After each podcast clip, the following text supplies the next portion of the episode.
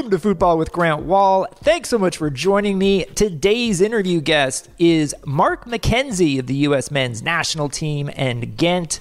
We've had some great guests lately, including Michael Keane, Michael Parkhurst, and Hope Solo, so check those out. But let's start with the U.S. men's national team one Mexico nil in the Gold Cup final. The game just ended.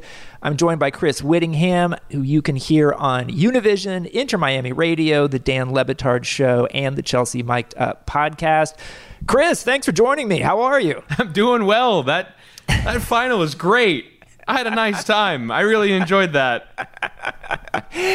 Miles Robinson with the late, late header in extra time off a wonderful delivery from Kellyn Acosta. Both the, two, the two best players of the entire game for the U.S., I think, connecting on the game winner, the trophy winner.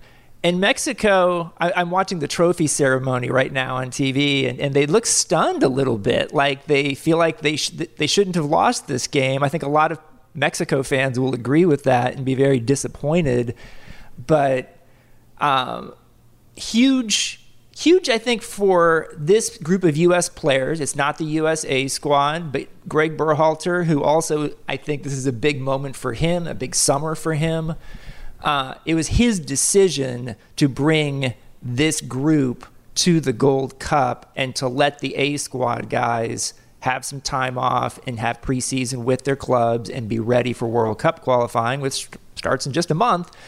But you have to feel like some of these guys are going to now be around for those World Cup qualifiers, maybe even one or two starters.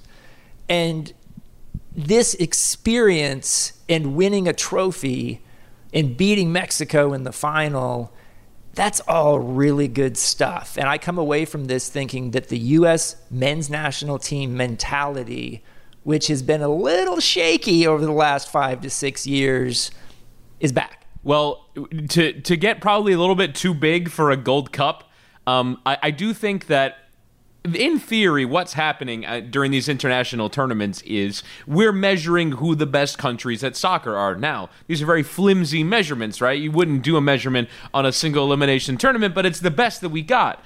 And so I do think that what this means if we're looking at it on a bigger picture scale, yes, you know, on a medium scale picture, you're looking at World Cup qualifiers and you're saying maybe Miles Robinson can start. Maybe. Uh, Kellyn Acosta can start in a pinch if Tyler Adams is unavailable. Matt Turner has real competition in goal, and you're looking at individuals. But on a bigger level, it's how is the American soccer system preparing players for these kinds of moments? And the idea that players can come, you know, James Sands is a year and a half, two years worth of professional experience. And at times, you know, had to write out some difficult moments, but at times was a rock at the back for the right. U.S. men's national team. The fact that Greg Berhalter t- trusts the youngest player and his squad and George Bello to start at left back in a final against Mexico in what was a cauldron of an environment, I think is a credit to the system preparing players to be top prof- top professionals, right? And maybe not all of them will make moves to Europe and will draw headlines and will figure in the U.S. men's national team in the future. But they went into a difficult environment in a very intense game and looked up for it. And that's what I would say is Greg Berhalter's kind of greatest growth as U.S. men's national team manager. You compare this to the 2019 Gold Cup final or even the first 15 minutes of the Nations League final against Mexico. They didn't look up for it. But I think Greg Berhalter's figured out a way. He's a very smart man, and while he's kind of maybe wed to a few ideas that might not fit international football, he does eventually understand what the game is about. And I think that he's figured out intensity is the most important thing when you're playing Mexico, particularly on a tiny pitch in Las Vegas where the game is entirely won in transition. We need to be able to compete. And the fact that the U.S. has 23 players that are ready to compete against Mexico in a high level match, I think says massive things about the way that the sport is growing in this country. You're fired up. I love it. Uh, it it's, it's hard not to have energy like after a game like that. And let's be honest here, this was not the most technically skilled U.S. team you'll ever see. No. And I, I, think maybe Paul Arriola personified that in this game. He's he's so good at getting himself in positions to score. He just can't finish to save his life. And I really thought that might have been the big chance, the one he had, the first one he had in the first half, where he shot it wide off the post. He was in. Uh, got another chance, not quite as good later in the half that he did not finish. And then in the second half, uh, Talavera ended up making a, a nice save, but I, I, thought Arriola might actually stuff it into the goal from close range. And uh, Arriola is a guy who gives 100% every game, so you can never complain about the work rate, about what he does on the field in terms of all the little things that coaches love. But that's not Christian Pulisic or Gio Reyna in terms of finishing ability. And I think this U.S. team, you could see there was a difference between the A squad guys and this group, but you can still get results. And, and that's what they've done here. And I, I, I actually, I'll be honest. I mean, like this entire tournament, in the back of my mind, I was thinking to myself, this could be a little like the 2009 Gold Cup, in which the final was 5 0 Mexico. You know, similar type situation where you had Mexico with a, a more of their full strength guys in the U.S. And not only did that not happen here, the U.S. comes away with the victory. Um, and there's ebbs and flows in this wonderful rivalry. And I, you know, I, I think it's one of the great rivalries in international sports anywhere. And there's so much involved in this, as you know, that goes way beyond sports and into identity and, and geopolitics, like, all that stuff. And yeah. that's what part of what makes it a great rivalry. Yeah. And, and and so it seems like this summer the U.S. has finally gotten ahead just a little bit of Mexico with the Nations League final and now the Gold Cup final after Mexico had had the upper hand for for several years actually. And and you know, we'll see. There's going to be two more games, two World Cup qualifiers with A squads, one in November in Cincinnati, one in March in Mexico City at the Azteca, and you all should go to that, both those games, but go to the Azteca as well because it's a bucket list event. Um, I can't wait for those games. I'm ready for World Cup qualifying. It's in one month and one day is when it starts, my friend. What? so, oh my god, holy hell! Uh, yeah, I've actually uh, I've I've begun the process of uh, of getting to USA, Mexico, and Cincinnati. So uh, nice. hopefully, I'll be there. Maybe we can do a live pod from there. But uh, yeah, I mean, in terms of you know the ebbs and the flows. I thought you were going to talk about the ebbs and the flows within the game. Never mind the oh, rivalry. That, no, that too. Like, we can. Like like within this game, and you're gonna have to be able to suffer moments, right? Mexico does a really good job of playing with intensity, of stretching, of playing the ball quickly. If we're talking about individuals that had great performances for Mexico, I'd say you start with Edson Alvarez there in the in the mm. midfield. He's good. I was watching on Univision and they're calling him El Machín, El Machín. I was like, oh my god, it, it makes it more imposing and more. Uh, uh, kind of ominous that he's all over the pitch as the machine. But um, he was great, and they were just able to stretch the U.S. and ultimately. It, it's reliant upon those center backs to get the job done when the ball gets crossed in the area. And Miles Robinson, I saw uh, Doug Roberson of the Atlanta Journal Constitution was saying, how many aerial duels has Miles Robinson won? And it, it, I, I would imagine it's in the 20s. Like every time it went in, it felt like he was rising to get out of there. I noticed that when he plays in MLS, uh, Inter Miami played against Atlanta last year like a hundred times, and so I just in my in my dreams I think of Miles Robinson heading away crosses, but. In this game, he was immense there. James Sands was great, and Matt Turner made a couple of big saves. So it wasn't really needed after, I would say, halftime to, to, to make a big save. But ultimately when you have those three when you have a goalkeeper and two center backs that you feel confident in that are going to deal with the danger it allows so much tranquility throughout the rest of the side maybe you can play a bit more aggressively and i did think eventually the us grew into the game more particularly in the second half uh, but defensively, they were incredibly solid in this tournament. And actually, it's one of the underrated bits. If you look at the recent run that the U.S. have been on under Greg Berhalter, admittedly against some pretty poor opposition for the most part, the U.S. don't give away very many goals. Right. And they give away probably fewer chances. The game against Qatar is probably one of the few games where they've given away a ton of obvious goal scoring chances. I don't know what the XG was for tonight, but I would imagine that the U.S. was pretty solid in limiting chances just because they're so good. Def- they've been really good defensively under Greg Berhalter in the last 15, 20 matches. Yeah, and I think Acosta is part of that too, protecting the back line. Um, you know, like Eryk Williamson got the start in this game too, another young guy who couldn't even make the Olympic team somehow. Um, and even though he'd only started one other game in this tournament, I thought he was solid. Um, and you know, and Turner made a couple like of really nice saves in the first half. In the first half, you know, Mexico Mexico controlled it. Um, you know, they had I think 67% possession. They had like 12 shots to three or four, um, and yet, aside from the Turner saves, you still felt like the U.S.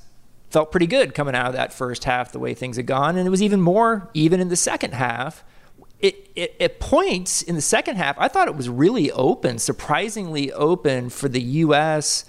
to to move through the midfield. And, and there was even one spot halfway through the second half when Miles Robinson did a Franz Beckenbauer and like went straight up the gut. yeah. And and created a, a really nice opportunity. So. Um, just you know, we haven't mentioned Matthew Hoppe, who I, I have now decided I like his energy. Um, I like what that brings. It's remember when Roger Clemens and Mike Piazza had that weird interaction fight almost happened during the World Series, and there were stories about Roger Clemens like putting horse liniment on himself before games to like make himself like crazy.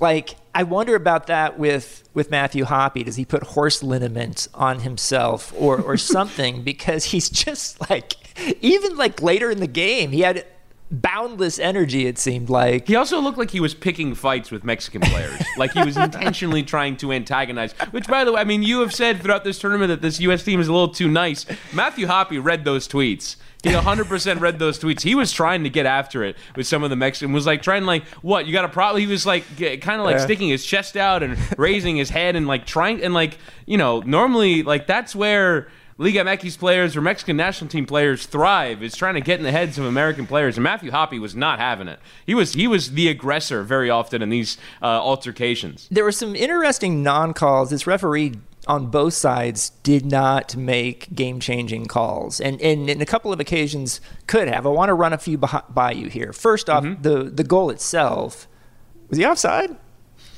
Well, I, I, I didn't even, I don't think so. I don't think so. But I, I did not. I, w- I jumped off my chair and started jumping up and down. So I, I can't know for sure. I'd have to watch it again. I mean, I, I assume VAR checked it. They check everything, yeah. every goal. Um, the replay I saw, like, if they were going to do Premier League style uh, VAR. Which, by the way, can you imagine like, that in the hands of CONCACAF? oh God! um, but if you if they had done like Premier League styled and like I, I think the top of his sh- of Robinson's shoulder actually might have been mm. offside, but they did it basically MLS VAR style, which is yeah, what's onside. so I like I that would have been an interesting call. It didn't get made, and then uh, the Hector Herrera boot to the head of Eryk Williamson that got a yellow and not a red. What was your thought? Uh, I thought I thought that was a definite red card. Definite red card for me. I mean, it's the ultimate in in endangering the safety of an opponent. That's part of the that's part of the red card rules. Someone was saying, "Oh, he wasn't trying to do that." I, very uh, very often people have not read the laws of the game, and they think you have to intentionally, like Hector Herrera has to go in and trying to kick Eryk Williamson in the side of the head in order to get a red card. No, if you stick your boot up that high and you get nowhere near the ball and you catch the side of the head of an opposition player with your studs, with the studs of your boots, that's a red card and I agree. I find CONCACAF officiating infuriating. Now, most people understand this about CONCACAF, right? That, like, for the most part, they take a very lax view of the game, right? Contact is encouraged. And yet, sometimes, that's on one end. On the other end, is they will call the most minuscule bit of contact as a yeah. free kick. Like there were a couple times where I thought either Eryk Williamson or Matthew Hoppe cleanly won the ball, and all, we have to slow the whole thing down for a free kick. Like because the slightest bit of contact while also winning the ball. So like heinous challenges go mostly unpunished, but the slightest bits of contact do. Like it, it is the most infuriating thing to watch Concacaf matches. Was that like a, a British pronunciation of minuscule that you just gave us? Minuscule, like that's yeah, a very oh, fan, fancy lad maybe. pronunciation, my, my, guy. Minuscule, I like yeah, that. yeah, that probably is. Uh, that's annoying. Yeah. Um, yeah, I, am with you on on Concacaf referees. There were a couple other moments where there were appeals in this game from the Mexican players for handballs, at least a couple in the box any of those seem like they? There was one that I thought might get called, and it didn't. Yeah. So there was one. Well, was it Reggie Cannon who kind of put his hand on the ground to kind of like steady himself, and then it came off that. The other ones for me, like Rogelio Funes Mori, like from a fan standpoint, like to be a fan for two seconds, I had enough of Rogelio Funes Mori asking for penalties. At a certain point, I was like, "Shut up, man! Like, get on with it. Stop asking for penalties." I've had I had enough of Rogelio Funes Mori, but yeah, I, I there were a few where like maybe early 2020 2021 Premier League season are are handballs, but no, I think any any logical view, any any logical interpretation of that law for me uh, is not a penalty. By the way, uh, you're pretty spot on about this Miles Robinson thing. Uh, he might have been offside. I hadn't. You looking this. at it? yeah, I'm looking at it now. I pulled up the replay and I'm looking at it, and I, I think I, I, think I have point of contact, and that right arm is slightly offside. well, can't get it now. Um, yeah. Well, what are you gonna do? It's something to think about, though. Like if you, you if you get calls, I, I know U.S. fans have been bitter over the years about this is probably the fifth time that Hector Herrera, U.S. fans think should have gotten a red card in a game against the yeah. U.S. Well, at least, at least no one from Mexico choked a U.S. player tonight, so that was an upgrade. but um, but yeah, it's it's it's still Concacaf. Uh, I, I don't feel like anyone got totally concacaf tonight. I kind of yeah. felt like Canada did the other night against Mexico. But um, the, the, the, most concacaf element of the game for me was the pitch. And John Strong noted this early on in his commentary, where apparently the field is only 69 yards wide, which is on the very low end of what is regulation. Right. By the way, something that I think the America World Cup bid needs to get sorted because a lot of NFL stadiums are built to have a 53 yard pitch for American football, some space for sidelines, but then, you know, part of, you know, selling seat licenses and selling suite level tickets is getting as close to the field as possible. So they put seats pretty close to the to the field in almost every stadium. So like Atlanta is built with soccer in mind and and a mm-hmm. few others as well, but a lot of stadiums as well, the seats are on top of an American football field and the pitch isn't wide enough. And I don't know if that's fixable with, you know, renovations or, you know, temporary solutions, but if you're going to play in American football stadiums, which I imagine they will for the World Cup, I think we're going to be seeing a lot of narrow pitches and I think tonight was kind of the first time it got talked about. But I've noticed before, like watching games at Hard Rock Stadium in Miami, sometimes mm-hmm. they're very narrow, and I, I don't I don't know if I if I love watching a game. And I think that's why Greg Berhalter kind of adjust, he made four changes. And, you know, the indications we got from Stu Holden before the game was he's looking to play the game in transition. I imagine they probably went for a training session at that stadium saw how narrow the field was is okay we got to kind of adjust for how different the game is on a smaller it is a considerably different game. Like we were talking about the US not being able to build out with possession. I think the lack of physical space on the field is part of the reason why. Yeah I don't think for the World Cup in 26 that FIFA is going to approve any fields any stadiums that are too narrow for them. Uh, and I don't think 69 uh, is, is going to be wide enough for them. So I, I don't know if Vegas is bidding or not, but um, you're not going to be able to to pull that off. It's actually funny because I when I used to do sideline reporting for Fox Sports. I was doing sideline for an MLS game at Yankee Stadium, which has that ridiculous field situation. and I went to Home Depot before the game and bought a big measuring tape. And and before the game, Alexi Lalas and I actually went out on the field and measured it, and it was exactly seventy.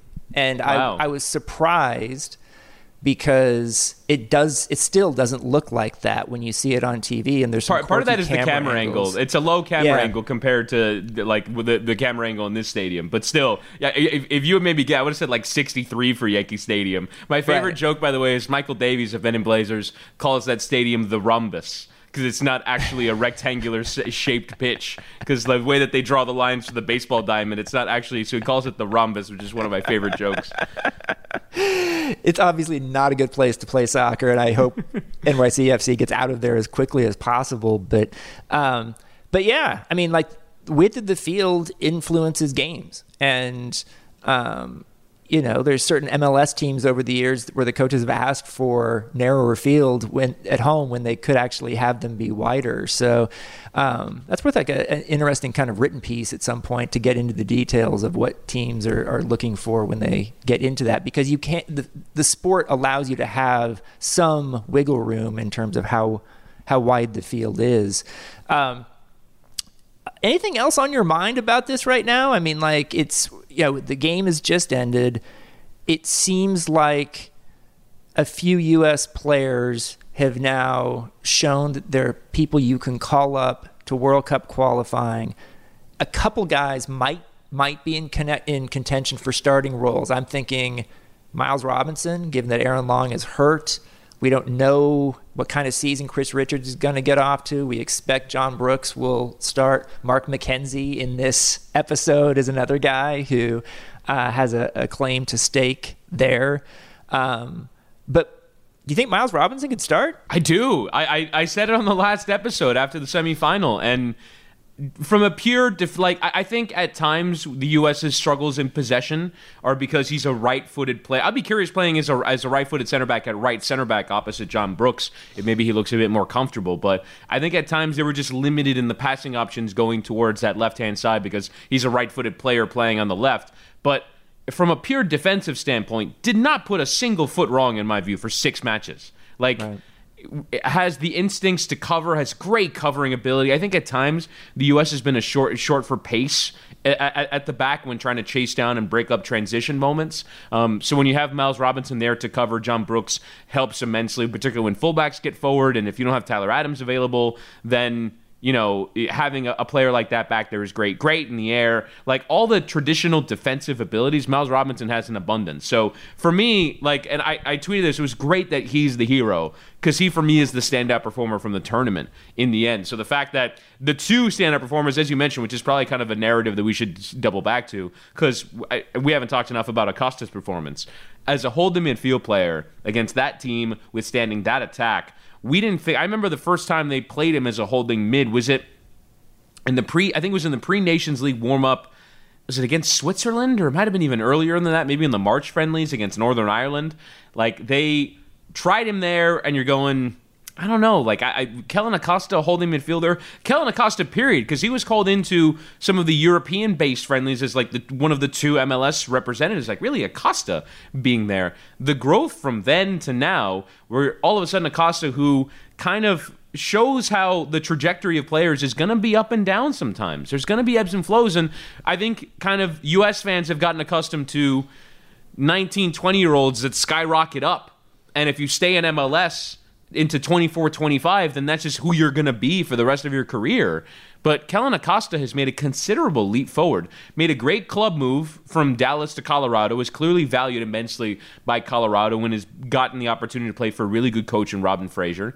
And has developed in his holding role and today put in an immense performance, pinged some incredible passes, was covering ground all over, and is playing that number six role incredibly well. And now, one of the areas of concern, which is holding midfield behind Tyler Adams, is now uh, you have a player there. And that's another positive sign heading forward towards World Cup qualifying. Yeah. I, the, the Kellyn Acosta story is really interesting and, and, and shows that you can fight through form issues in that position even and and come back from it because he has. And so I'm really happy for him uh, just the way he played. Huge impact on this final tonight.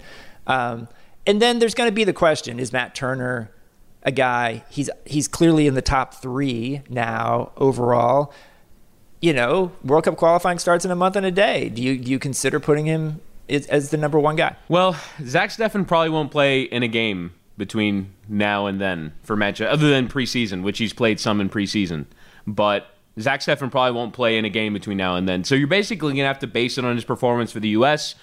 For me, Steffen's been okay for the U.S., but he's probably played in a lot of games where he hasn't been tested. Um, but had has had a couple of shaky moments in Cup finals for for Man City. Um, had a shaky moment, I think, in the Nations League semifinal uh, in in Denver. Um, and Matt Turner, if you look at his numbers in MLS, his numbers at this tournament, uh, this is from Paul Carr, saved the tournament high 3.5 goals compared to the shots that he faced. So he basically single handedly stopped three and a half, four goals from going in. Uh, that those are the numbers of a player who deserves a full call up into the national team and a real chance to compete. The question is kind of in like how how do you measure that if you're Greg Berhalter, right? Do you measure it on club form? Do you measure it on playing in club games? Um, because obviously, you know, one player's at Manchester City and these, the other's at New England Revolution, right? Like in theory, that's a no-brainer, but um, I, I don't. I think it's a really tough call, but it's a call to be made, right? I think that Matt Turner has did enough at this Gold Cup and has done enough in a couple years now with New England since being tabbed by by uh, Brad Friedel to be a New England starting goalkeeper. He's done enough to to merit consideration. Yeah, it's a great story. If you haven't listened to the interview we did with Matt Turner on our podcast recently, go ahead. It's, it's he's good interview as well.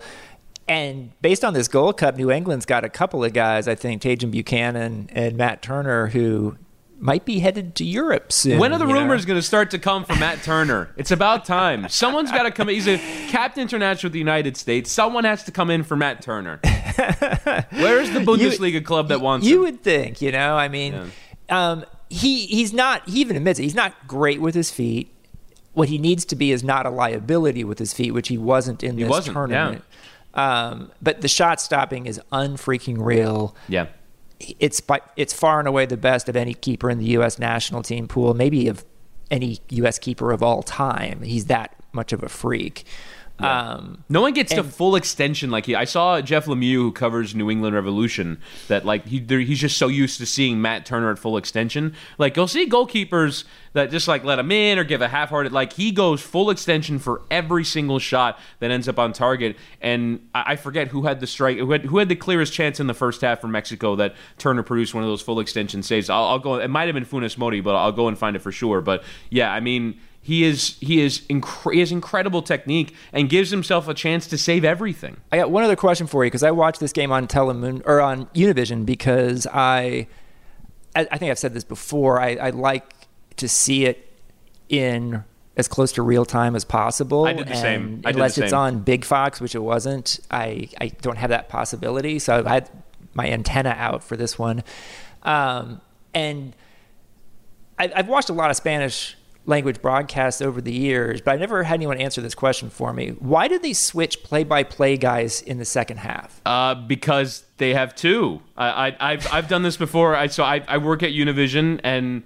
actually today I did uh, the kind of precursor to the Gold Cup final, an MLS match uh, between Philly and Chicago, and I work with Ramses Sandoval. We were due to split the halves and Ramses his his voice kind of gave out a little bit, so he just he just said go and do the second half. Um, but I've I've split I've split halves all the time. It's just kind of tradition there. As a matter of fact, for the World Cup final in 2014, they had three play-by-play guys that split the final three different ways. So you think about that final, right? Extra time was split into 10 minute increments among three different guys Luis Omar Tapia, uh, Pablo Ramirez, and Pedro Ber- uh, Bermudez, who has the, the iconic voice. But yeah, like the three guys called the World Cup final for them. So yeah, it's just kind of tradition there that they have. They had two play by play guys, they had two analysts, and two sideline reporters. It is an all encompassing broadcast on Univision. It's not because they get tired, is it? no, no. I listen. I, I, know. I know Pablo Ramirez very well. That man can commentate a football match for five hours if he had to. He is never short on energy. I can assure you of that. Fair enough. Fair enough. Well, I, I really appreciate you having some time to and, and, a voice to do this. I know how many games you're doing all the time now, and how many different radio shows and podcasts, etc. Chris Wittyngham, thanks so much for joining me. This has been fun, Grant. You'll do it again tomorrow morning for the Olympics. Woohoo! the summer of soccer continues on Paramount Plus. Stream over 2,000 soccer matches a year from around the world. That's all the heart pounding drama from CBS Sports, including UEFA Champions League, Europa League, Italy's Serie A, Argentina's Primera División, the Brasileirão, the NWSL, the Asian Football Confederation, and the CONCACAF qualifiers, featuring the stars from the US and Mexican men's national teams. Plus, much more. It's the best of the beautiful game, with all the beautiful names like Messi, Mbappe, Ronaldo, Rapinoe, and Pulisic. Be part of the excitement as champions are crowned and history is made. The world's game lives here on Paramount Plus. Visit ParamountPlus.com to start your free trial and stream every match live. Now, here is my interview with Mark McKenzie. Our guest now is one of the rising talents on the U.S. men's national team. Mark McKenzie is a center back for the Belgian club Genk and started the biggest game of the summer for the U.S., the victory against Mexico in the Nations League final. He's also the co host of a terrific podcast called Orange Slices, which you should definitely check out. Mark, it's great to see you. Thanks for coming on the show. No, no, appreciate you having me, man. Great to see you as well. Yeah, um, lots to talk about, obviously. It seems kind of crazy to me. You have already started the Belgian League season with Genk in July, of all times.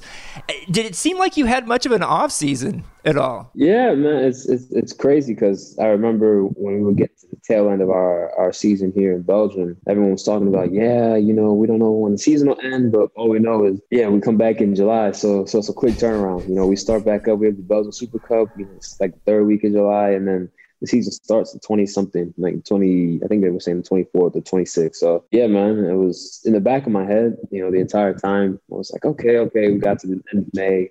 And then yeah, we went to national team camp, you know, went to Switzerland, and we got back, went to Nations League, and yeah, I got home, and I was, I was like, yo, they want me to report back July 2nd. I've been home for like five days, and I'm already about to start my, my off season training again. And I was like, uh, this this is a, this is the quickest turnaround I've ever had. So it's been uh yeah, it was it was crazy how fast it went, but uh, but yeah, man, that's that's what you do. You make the sacrifices. So.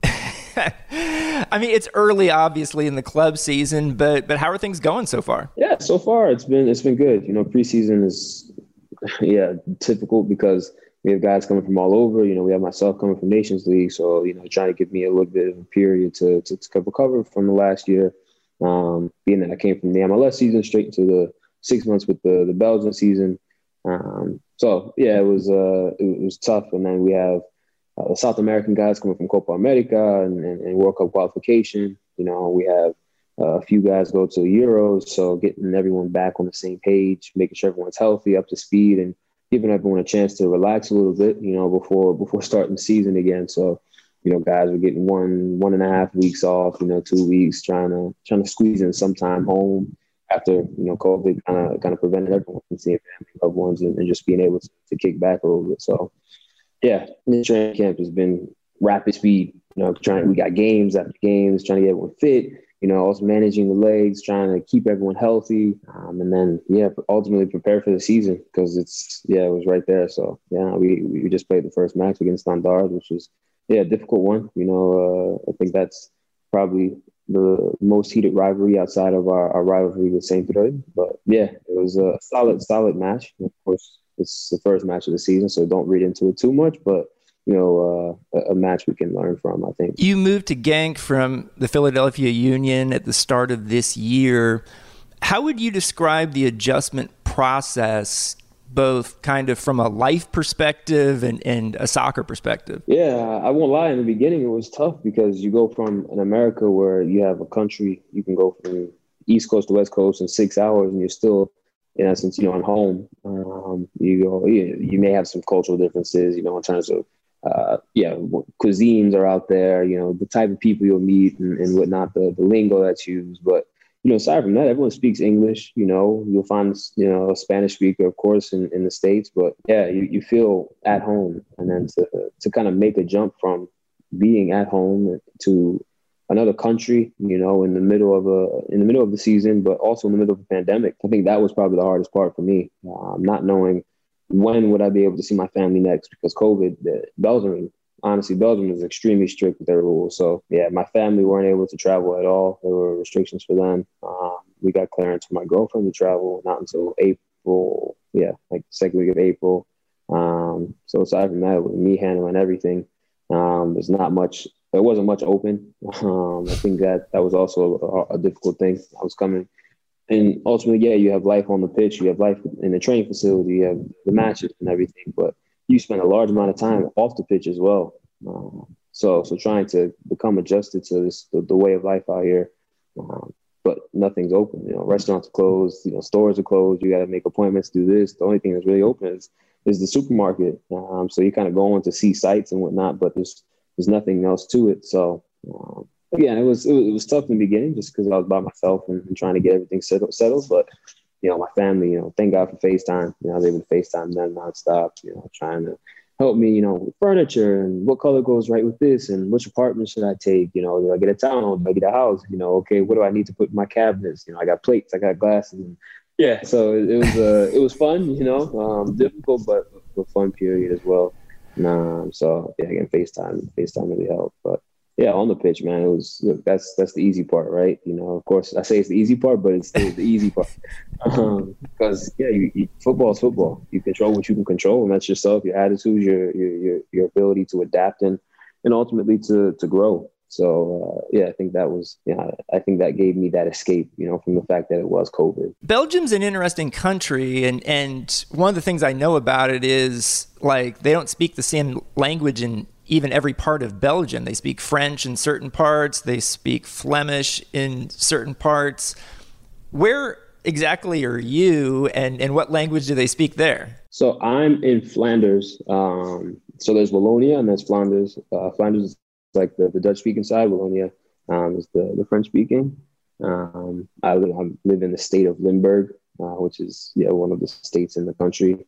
Um, so yeah, I'm in the Dutch Dutch speaking half, um, not far from the German border, and like I think 40 minutes from the German border and, and 30 minutes from the Dutch border. So it's yeah, a nice little pocket. And you go an hour south, and you go to Liège, for example, and it's French speaking. You know, so yeah, the country is is like if when you're in school, you learn Dutch. You know, if you're in the or yeah, you learn French if you're in the northern half.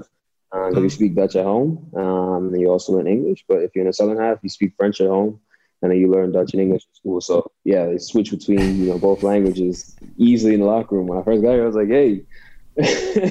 you know, I'm learning. I'm I'm practicing my Dutch, but you're already speaking French too. You know, you got to give me a second. I, I'm, I get it. I can speak a little Spanish. Yeah, I got a, a solid foundation with Spanish. So I was like, okay, but you guys are flipping, you know, back and forth like this is nothing. So yeah, it's been. Uh, I think that was that was that was funny, but yeah, it gives me a chance to, to kind of practice, uh, going to locker room, making jokes, you know, thinking thinking things up. So it's uh, yeah, it's fun.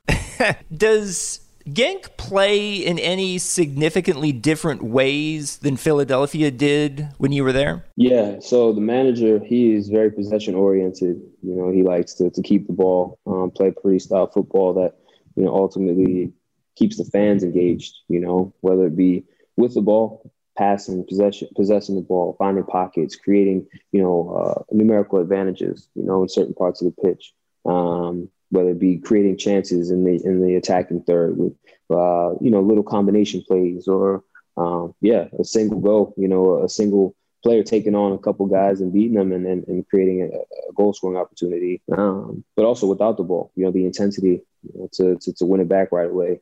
Um, yeah, rather than sitting in a block necessarily, you know, going after the ball as soon as we lose it. So um, I think offensively it's different than Philly. You know, in Philly we we had more of a, a direct, you know, style of play we couldn't possess the ball, where it was, yeah, we play it to the channel, we squeeze up, you know, play off of Sergio, play off of Kacper, play off of Cory, um, give them a chance to go up and fight for it, or put into the channel, let them run onto it, you know, and now we have, you know, an opportunity to, to press right away or, or to, to possess the ball in the attacking third and, and, create, you know, a chance right off the bat. Um, and defensively, I think it's, it's similar, you know, trying to get after the ball, high, high press, high intensity, lots of energy put into to winning the ball back as soon as possible and, and in threatening parts of the pitch. So uh, I think, yeah, offensively is, probably the biggest difference.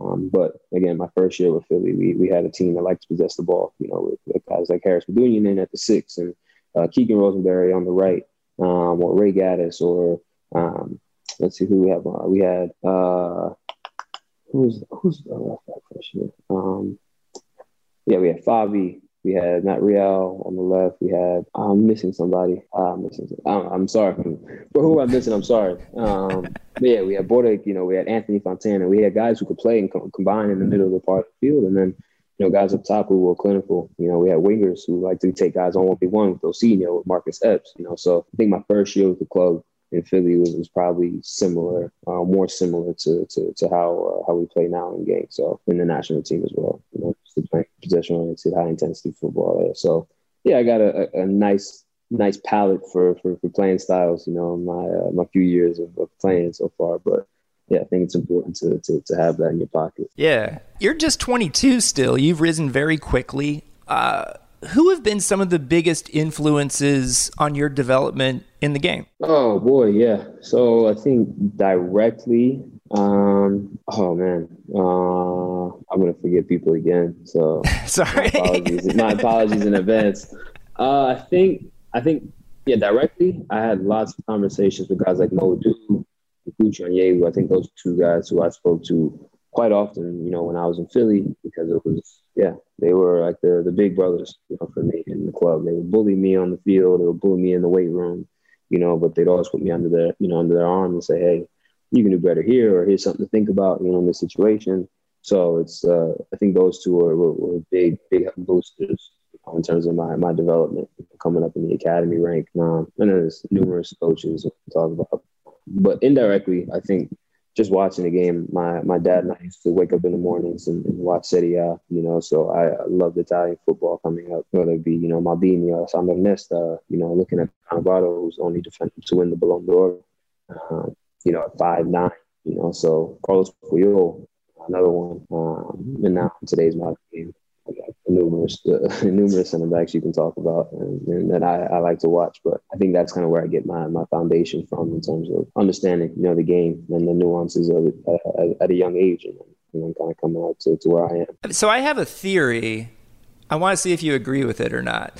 That um, the U.S. used to be one of the worst countries in the world to watch professional soccer in on television, like going back to like the 1990s and stuff.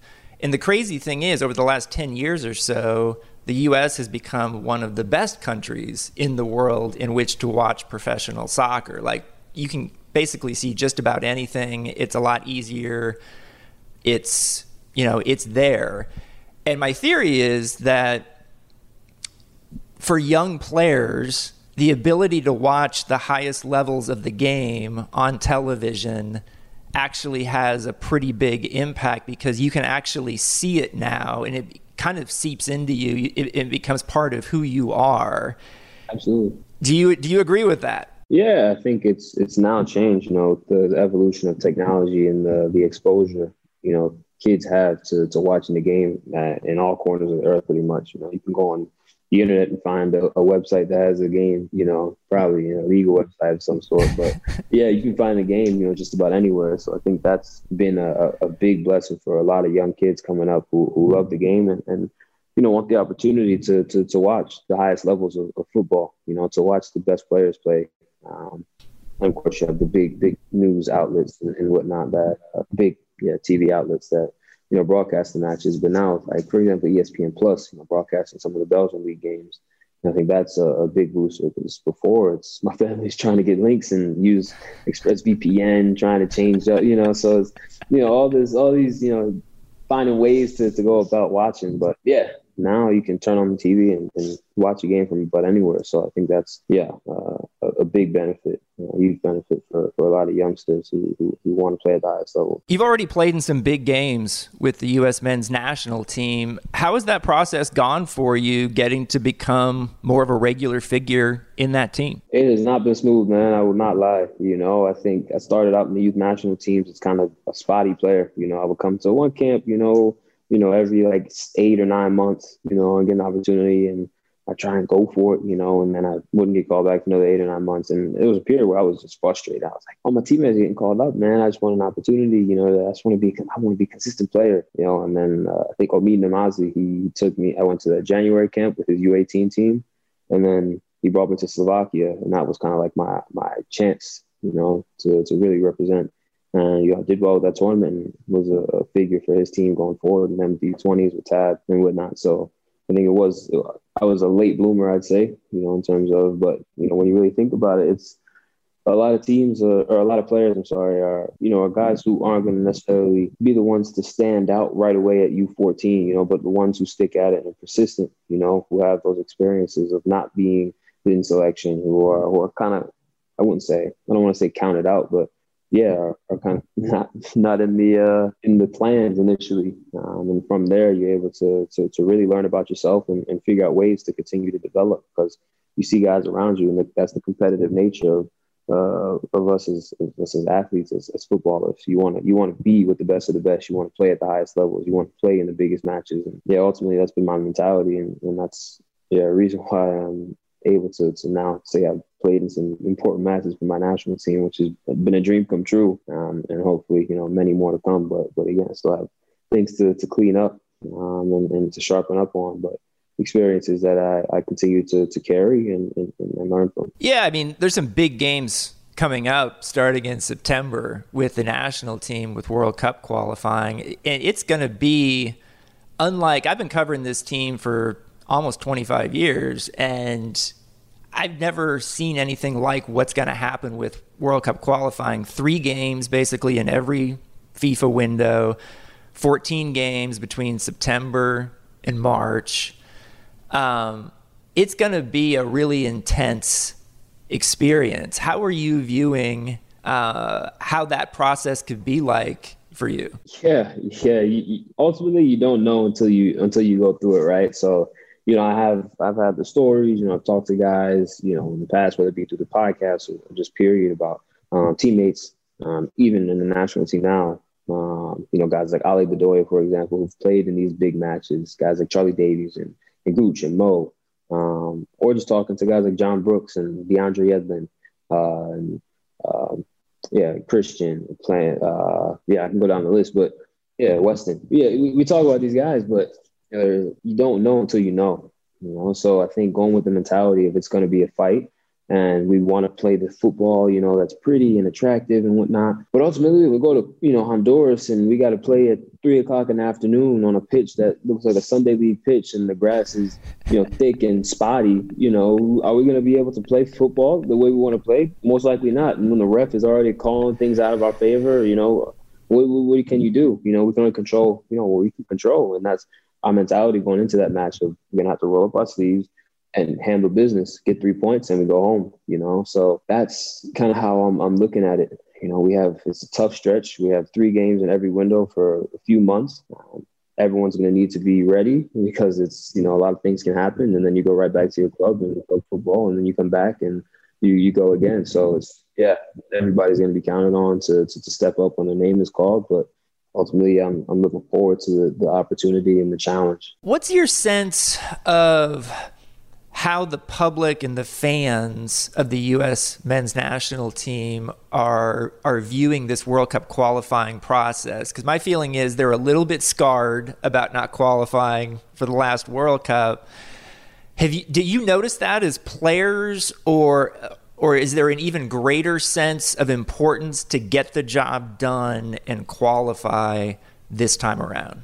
I think that we already feel that pressure, you know, just as as competitors, you know, we want to succeed at at all levels, right? You know, and when we go into any competition, you want to come out with a trophy, you want to come out on the winning end. So that pressure aside, you already understand about what's happened before. You understand the history, you know, you understand you know the ups and the downs that have gone with, with wearing the badge. So how do you use those those those lessons those experiences and carry them forward so that way we can now create a, a, a I don't even want to call it a trend but, but create a track where it's going up you know at all times you know it's not yeah it's it's going to be rocky yeah but you're still going up you're still going up. Um, you may drop a little bit but you're going up still. So it's i think that's what, what we we want to continue to to instill in ourselves but but also have you know show the the faithful you know show the the our followers show our fans that we are going to do everything in our power you know to to make sure that we we set things right.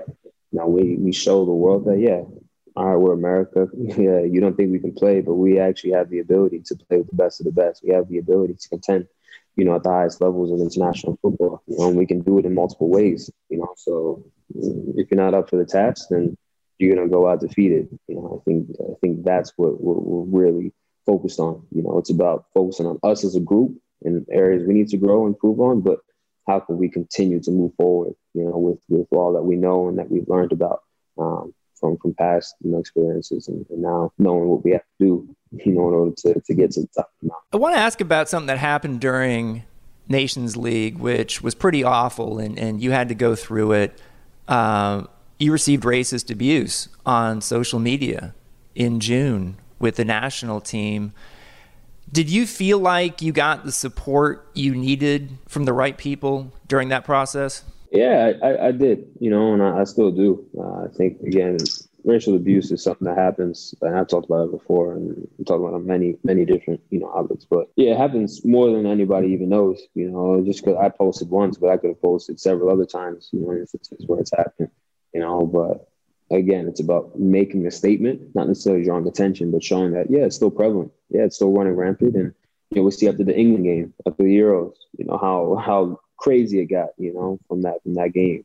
Uh, with with Sancho, uh, Saka, and Rashford. So you know, for myself, I think my teammates they had my back, the coaching staff had my back, um, and I think that's what, what, meant the most. You know, the guys who I'm going to, to bat with on daily, um, you know, in, in, every window, whatever it is, you know, but the guys I'm going and, and and fighting for, you know, with with on the field, knowing that they have my back through the ups and the downs. I think that's that's most important, and that gives you the confidence to be who you are, uh, to speak up um, when when when when necessary and when applicable, um, and, and, and to again show, you know, we are one team, you know, that we are one nation, you know, and that, that bond that we have is something that can't be broken. You know, it's only going to get stronger with these with these experiences. So uh, yeah, again, it was a match, you know, of, uh, of, of, of, lots of events, um, to say the least. Um, that Nations League final, stuff that I learned from, you know, I can take abuse, but I think the racial abuse is unnecessary, you know, and I think that's what, that's the biggest message for me. You know, is at the end of the day, we're humans too, right? We're going to screw up and we're, we're out here playing the game that we love, but we're also entertainment entertainment to to to some extent, right? And when things kind of cross the line and, and emotions get get too high, I think that's when now you it becomes you know personal. And yeah, uh, I can handle criticism about my game. That's fine, you know. Uh, but when you start when you start personally attacking people, it's just unnecessary. So yeah, the the, the, the support I had was, was tremendous. You know, the outpouring of, of messages and whatnot was incredible. And I'm extremely thankful that I have you know, this number of people um, rooting, you know, behind me. You have a podcast, which not that many current players do. How has that been? How did that happen in the first place? And and how do you find time to do it? I guess when you're busy playing. Yeah, it came about back. Uh, it was last year. It went last year, but I had a conversation with Richie Graham, and he wanted to essentially uh, start up a start up a podcast. You know, that would have uh, that would create a bridge between the past of U.S. soccer and the present of U.S. soccer. Um, and give yeah any listener you know an inside scoop as to, to what it's like being a footballer, but playing you know for your country or, or playing in your country or moving outside of your country. Um, and then how do we now bridge that with connecting with other footballers, you know, from out of the country and, and, and, their experiences and how do they connect in some way, shape, or form. So I think that was uh, kind of the, the premise of, of the pod. And from there, I connected with Heath and the crew, um, and, we sat down and chopped up some ideas on where we wanted to take things. And ultimately, you know, we came up with Orange Slices just because we felt that it was a nostalgic title, you know, a nostalgic name that would remind you know people of those days when you're on the, you know, playing youth football at a tournament. You need some quick, you know, energy or some snack in, in at halftime or after a game. You're sitting around with your teammates and you know your your, your mom, you know, cuts up some oranges and you kind of just sit there and just munch on them um, so I think that was the that, that's the biggest thing. We wanted to be nostalgic and, and, and take people back, you know, to the roots of, of football. Um, and the interesting thing is, it may not be orange slices, you know, for a footballer from Europe, but it's something, you know, that, that takes them back in time. So I think that bridge there is, is, is going to be even tapped into more. So it's, uh, yeah, exciting to, to be a part of it. You know, it's picking up steam, but, uh, yeah, it's been uh, a learning curve for me, you know, the new realm, new industry of, uh, yeah, of, of media and, and, trying to now have conversations with, with either guys my age or guys who, who, you know, who I haven't been in contact with before. Some of my uh, superiors, you could call them, whether it be coaches or, you know, directors that I played under, you know, as, as a player and professionally or as a youth footballer. So I think it's been it's been fun, you know, to to kind of grow in this in this new way. It's helped me to to tap into a, a creative side of my mind and yeah, broaden my horizons. you're gonna take my job. Uh, no. the way you're going here, you know, like I, I'm always curious when when players um, either go into media after their career, or in your case, very early in your career. Um, what have been some of the most interesting things that you've done interview wise of other people that were where you've learned something that that you wouldn't have learned otherwise? One of them is hearing the stories of, of how how guys came up, you know, as footballers. Um, whether it be they didn't play as a kid and ultimately found it, you know, when they were in middle school or high school. Some guys who were playing from the time they were out of the womb, you know, to to yeah, to the end of their career, or excuse me. Um, but yeah, uh, another one is is the stories of like CONCACAF stories and hearing about these experiences in hotels and, and going to games, going to uh, yeah, Azteca or or yeah, walking in the locker rooms, you know, after a match or you know uh, those experiences that you don't get to hear about necessarily, you know, in, in, in other interviews or you know uh, on, on social media or whatever it is. Um, and then lastly, I think it's been interesting to hear about some of the uh, the ways in which guys have continued to to to take things in their career after they're done playing.